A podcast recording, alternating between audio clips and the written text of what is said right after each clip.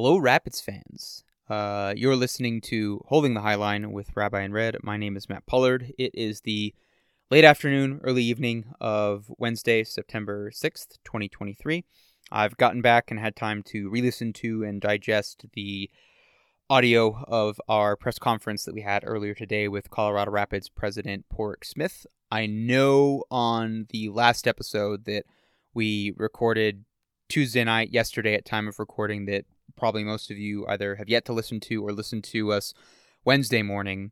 Um, heard me say that we were going to feature that the audio from that press conference on our podcast feed.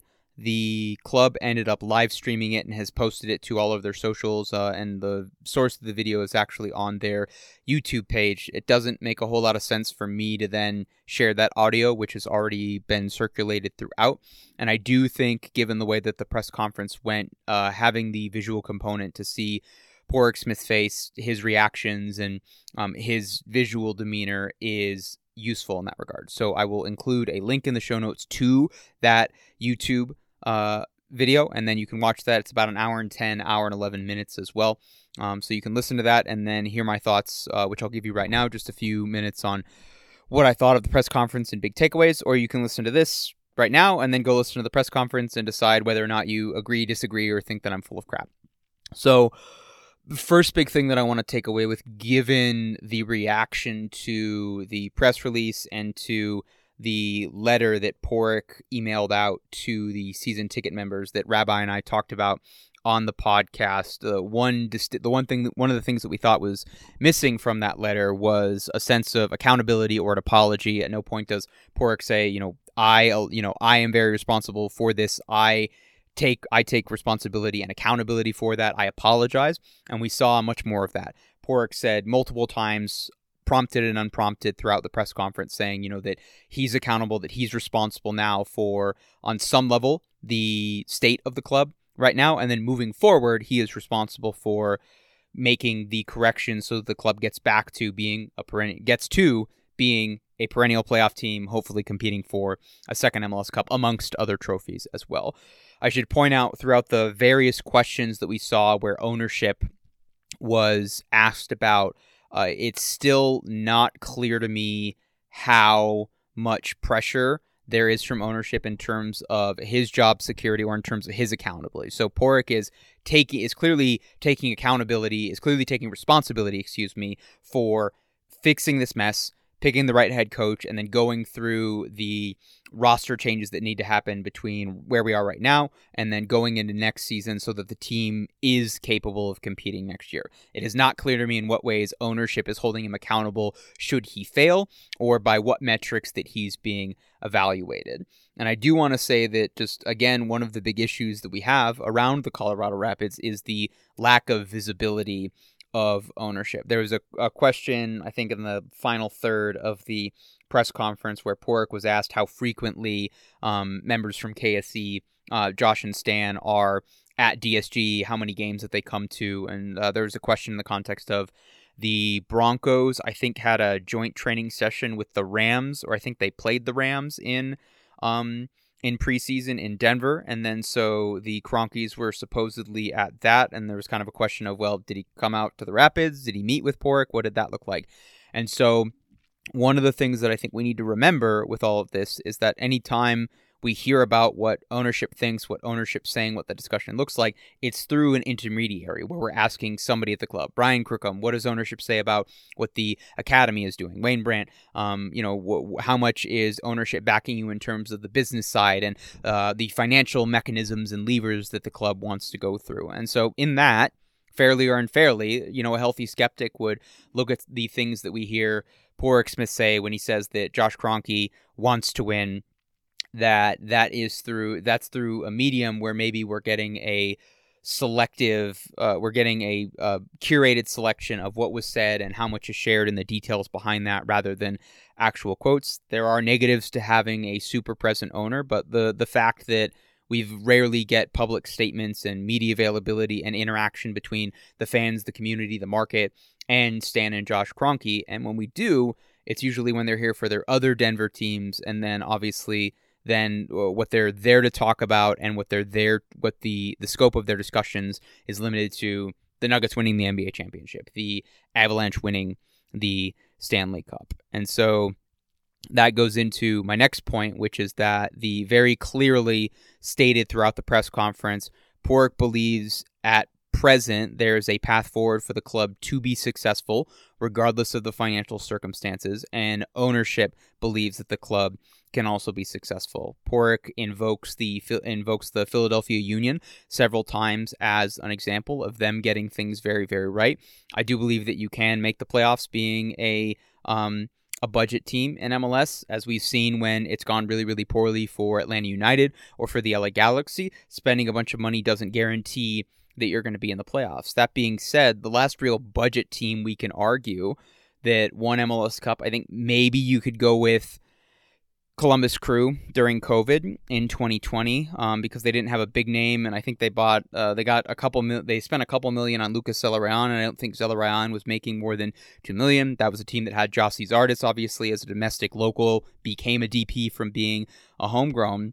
But you know, outside of that, you know, it's NYCFC spending big money, it's LAFC, it's Atlanta, and so I, I think it was in in that context, it was really heartbreaking. I think for a lot of middle tier and smaller market MLS teams, including Rapids fans, to see Philly get so close last year, appear to win it, and then Gareth Bale comes on and he scores the game tying goal and they end up winning in penalties. You know, that's the that was a you know a, a visual manifestation of what when you spend money well and spend money big in MLS, you can be successful at. And so I just I continue to have to wonder. Not so much has the Rapids way failed in that it has been unsuccessful, but just the um, there there's so much that has to go right for a team that's not spending big in order to have sustained success or to actually make towards um, making a run for a trophy. And so, you know, like the at some point, no amount of money balling was going to get the Oakland A's, who had 20, 25% of the budget of the New York Yankees, to consistently be good. And you see this around you see this around sports um, for ones that don't have a hard cap and everything you know that uh, you know the Atlanta Braves and the Los Angeles Dodgers spend really big money, and the Rockies don't, and that's reflected there. Um, you know, I feel like increasingly outside of Brighton and Brentford might be the two big exceptions you have right now. Of you know, for the most part, you spend big. That's a indication of linear progression. You know, when Chelsea spend $100 million on a player, that can still be a big miss and is still a way better player than, you know, Luton Town or Fulham spending 10 or 15 million on that player. So the club is saying that they think that. Pádraig is saying that ownership believes that they can spend the way that they've been spending and there's a path forward to them still being successful in that regard. I have my doubts and I can understand where fans will listen to a lot of the things that was said today, that was said at the press conference last month, and hear either giving the public line or giving the safe line. In that, you know, in that, I on some level, I empathize with where a lot of the people at the club are right now because they can't come out and say, "Oh yeah, we're in a position to fail. Um, the club's going nowhere because you know we're in the bottom third of spending and we can't spend on transfer fees and everything, and we have no margin for error." You know, you can't bite the hand that feeds you in that regard. You can't publicly admit defeat when defeat has not yet been confirmed. And the Colorado Rapids are not yet mathematically eliminated from the playoffs as well. So I understand part of that's a, a marketing rah rah, get behind the lads kind of a thing. And part of that is also acknowledging that we all have bosses and you can't embarrass them publicly, especially when uh, you're given the opportunity to confirm their vision and confirm their interest when uh, you know when just that's that's the you know that's the the when you're accountable to them and the only person that you appear to be accountable to is them Next thing I want to mention is just there was. I hope this these two press conferences have just been an accurate, a good representation for a lot of Rapids fans around how people at the club give non-answers or how they pivot, and then when I push back, when there's a discussion of Matt, why don't you ask this, that kind of a thing. Of the reason why I don't is because I know it's how it's going to be answered, and the answer then is not useful. So there's multiple times where Pádraig is asked about the um, financial, not the financials, excuse me, um, season member, season ticket member values. And I know I've, I've heard a few numbers. Um, I reached out to a couple STMs over the course leading up to this press conference. You know, one said that there went theirs went up nine percent. I've seen ten percent. I've seen fifteen percent. But in any case, generally speaking, season tickets are going up from this year to next year, and they went up last year going into this year. So you're talking about back to back years in which the Rapids raised season ticket prices, having missed the playoffs, coming down from what they did in 2021, and then raising again while the team's bottom of the table and potentially winning the wooden spoon. And multiple follow ups with how Pádraig talked about it. He still, again, pointed out the supporters deserve better. We're working to do everything we can to do that, but never addressed the like, here's why we're raising season ticket prices. You know, is it were they raising it just to reflect the fact that inflation continues to go up and we continue to have expenditures? Is this an indication of hey, we're raising season tickets X percent and we think we're going to have this number of season ticket members and that leads to, you know, an increased revenue of that particular amount and that amount will go to us getting a U22 defensive midfielder in January. That's an answer that he could have responded to, but there was no directly addressing that and there's just plenty of times where um that just wasn't where that wasn't answered. And I hope this has been instructive for you that there's just certain things that um, people at the club are not going to talk about, or when they have a chance to pivot to something else, they are. And that's an indication that they don't have an answer, don't have a good answer, or just simply don't want to say the quiet part out loud, which is maybe this is just naturally how uh, season tickets are going across MLS, and maybe on some level it's KSE comes down and says, uh, "We want more money from season tickets, so we're raising it this amount," and nobody else has um, a say in that. That might be the answer. That is me speculating. I think, given the way that he answered, he didn't have a good answer to the root of the question, which makes me think that they just didn't want to share it. Which then brings me to my next point of the you'll see, and it's I think a, a good visual experience about halfway through the press conference. I ask the question about the Inside Rapids scoop from a couple of months ago around the training facilities and potentially grievances filed with the MLSPA, and that potentially leading to someone at the league, um, the league getting involved in maybe forcing or coercing the Rapids into take the action that they're doing now in terms of upgrading their various facilities as far as first team training is concerned. Um, and Pádraig initially said that he wasn't going to talk about it. He seemed confused by the question, and then I repeated it clearly in ways that I thought he clearly understood. Um, and then he responded saying we are he already answered that. Um, and this goes back to if you go back to the Burgundy Wave article I wrote on that, where um, the statement that we got from the club, Brendan Plone and I got from the club, stated um, that answered some aspects of that of the questions that we had, but did not directly answer that question. And I think at this point, I, I'm bordering on saying this is confirmation that it's true because if the answer was no, then you would think that that question would be ridiculous and it would be in your best interest to confirm unequivocally that it is false. And now, between the original email that we sent, um, whatever, I can't remember if this is April of this or this was June, I can't remember when this was, um, you know the fact that the the statement that we got did not directly address that question. And then i asked twice and then he said that he was not going to answer it at this time. Just gives me further reservations about that. I will be following up since he said we're not going to answer it at this time. So i will clarify to the relevant people at the club this was this was our original these were our original questions. These were your original response. Here's where you did not provide clarity as well. But you know, again, if the you know if, if the question I was asking was you know is Pádraig Smith personally laundering uh, general allocation money to enrich himself at the expense of the club? And that was false. It should be really easy for him to say that's absolutely not true. Here's the compliance that we have in MLS that proves that it's not.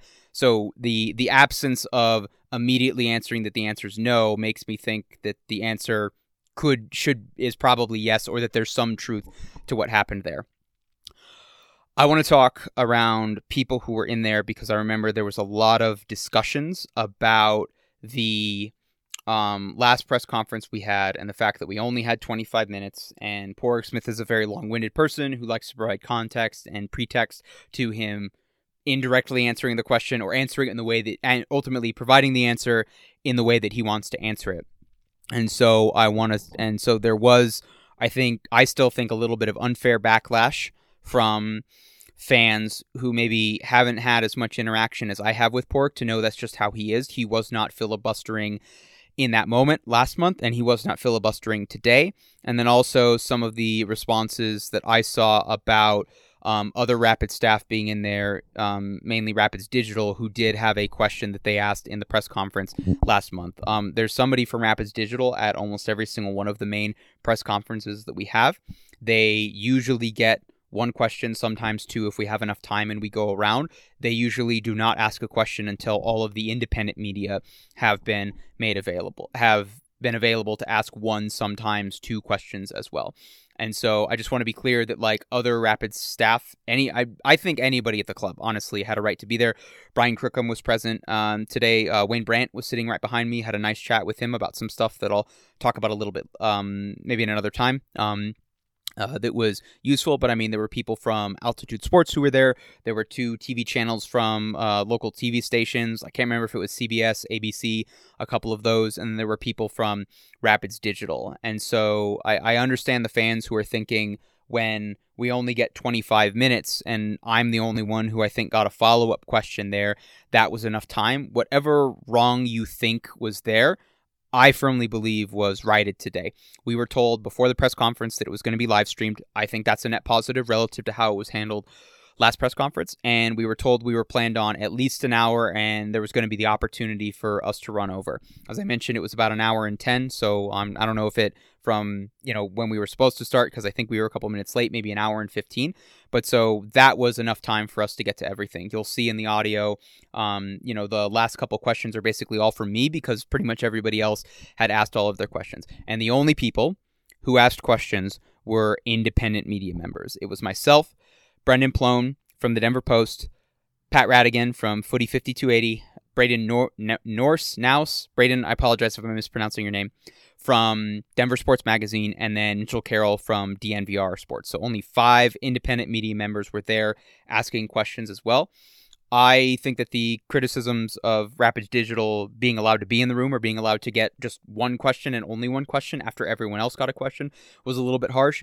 But any questions that you had about Pádraig being a shrinking violet or the club trying to protect him by putting a hard cap on the amount of time that we had for the press conference, I, I think was righted today. We had over an hour with him. At one point, Pádraig even referenced that he was going to have a chat with Chris Little, the interim manager of the Colorado Rapids, and he said, uh, and he said that he was going to have to wait, or there was a soft starting time in terms of the av- availability. In that they were going to allow for us to run over and us to take more time if we needed it. So, um, I, I, I'm at peace with that personally. I think fans should be as well. In terms of the last six weeks, we've gotten an hour, more than an hour and a half with the president of the club and asked a myriad of questions on I think all the topics um, as well last thing that I'll say about this, I'm going on, God, Matt, 20 minutes. I was supposed to do this in 10. Um, the last thing that I'll say is that um, when I asked Pádraig about Robin Fraser's contract situation and whether or not this was a buyout because his contract was guaranteed, he said he wouldn't get into details. So the other thing that I want to make fans aware of when you're kind of approaching this press conference and game theory about when's a good time to ask a question, are you piggybacking off of someone else, is that was a signal to me that he wasn't going to go into some financial details. So I asked later about Marco Ilića and Pádraig doesn't give details about the transfer fee, what the option to buy was, which was larger or smaller, the option to buy or the eventual transfer fee as well. And so then the only question that I really didn't ask that was on my list of 16 or 17 um, questions and then a possible follow up for pretty much each of those was um, was about the contracts for him and Wayne Brandt and everybody else getting their contract, um, their contract extensions and their promotions. I increasingly have reason to believe, listeners, that the all of that which was announced in April of this year did not happen happened well before that. Um, and so I thought as soon as he said that uh, Pádraig wasn't going to get into personal matter, the personal details of Robin's contract, even though that would have given us a signal about KSE making a financial commitment to Robin Fraser being fired, that then he wasn't going to give details on Marko Ilić's transfer fee in that moment, on Sidnei Tavares' option to buy, what that amount is, nor on the details of his personal contract or the contract of still his coworkers, his colleagues um, within the front office. So hopefully this again was instructive for you. This is how Padraig Smith is with media, and then how members of the media think about asking questions, how they go through that process in ways that make it useful, that make it informative. And if nothing else, when we ask a question that then does not get answered, there is insight that you can glean into how the person at the club goes about not answering the question directly. So those are my thoughts. I've been going on for 20 minutes. Um, let me know what you think. Um, on on Twitter uh, with an Ask HTHL. Um, DMs are open uh, via email, rapids96podcast at gmail.com. Uh, what did you think of the press conference? Uh, do you agree with my assessment that I have here? Do you have additional insights? What did you think was interesting? Uh, what was your favorite question that was answered? What was your favorite question that was not answered? Um, you know, and I just, I, I hope we here in the in the press corps did you did right by you and that regardless of the fact that the that Robin Fraser lost his job and the fact that the club is in last place and certain details that you certainly wanted were an- wasn't answered. Um, hopefully, no one good FC got three points today in terms of trying to do right by the Rapids community. Thank you very much, listeners. Uh, Rabbi and I will see you next week before New England Revolution. You know, when you're listening to a true crime story that has an unbelievable plot twist that makes you stop in your tracks? That's what our podcast, People Are the Worst, brings you with each episode. I'm Rachel. And I'm Rebecca. We're identical twins who love true crime cases that make you say, didn't see that coming, and we hate the people responsible for them. Listen to People Are the Worst now on Apple, Spotify, or wherever you get your podcasts.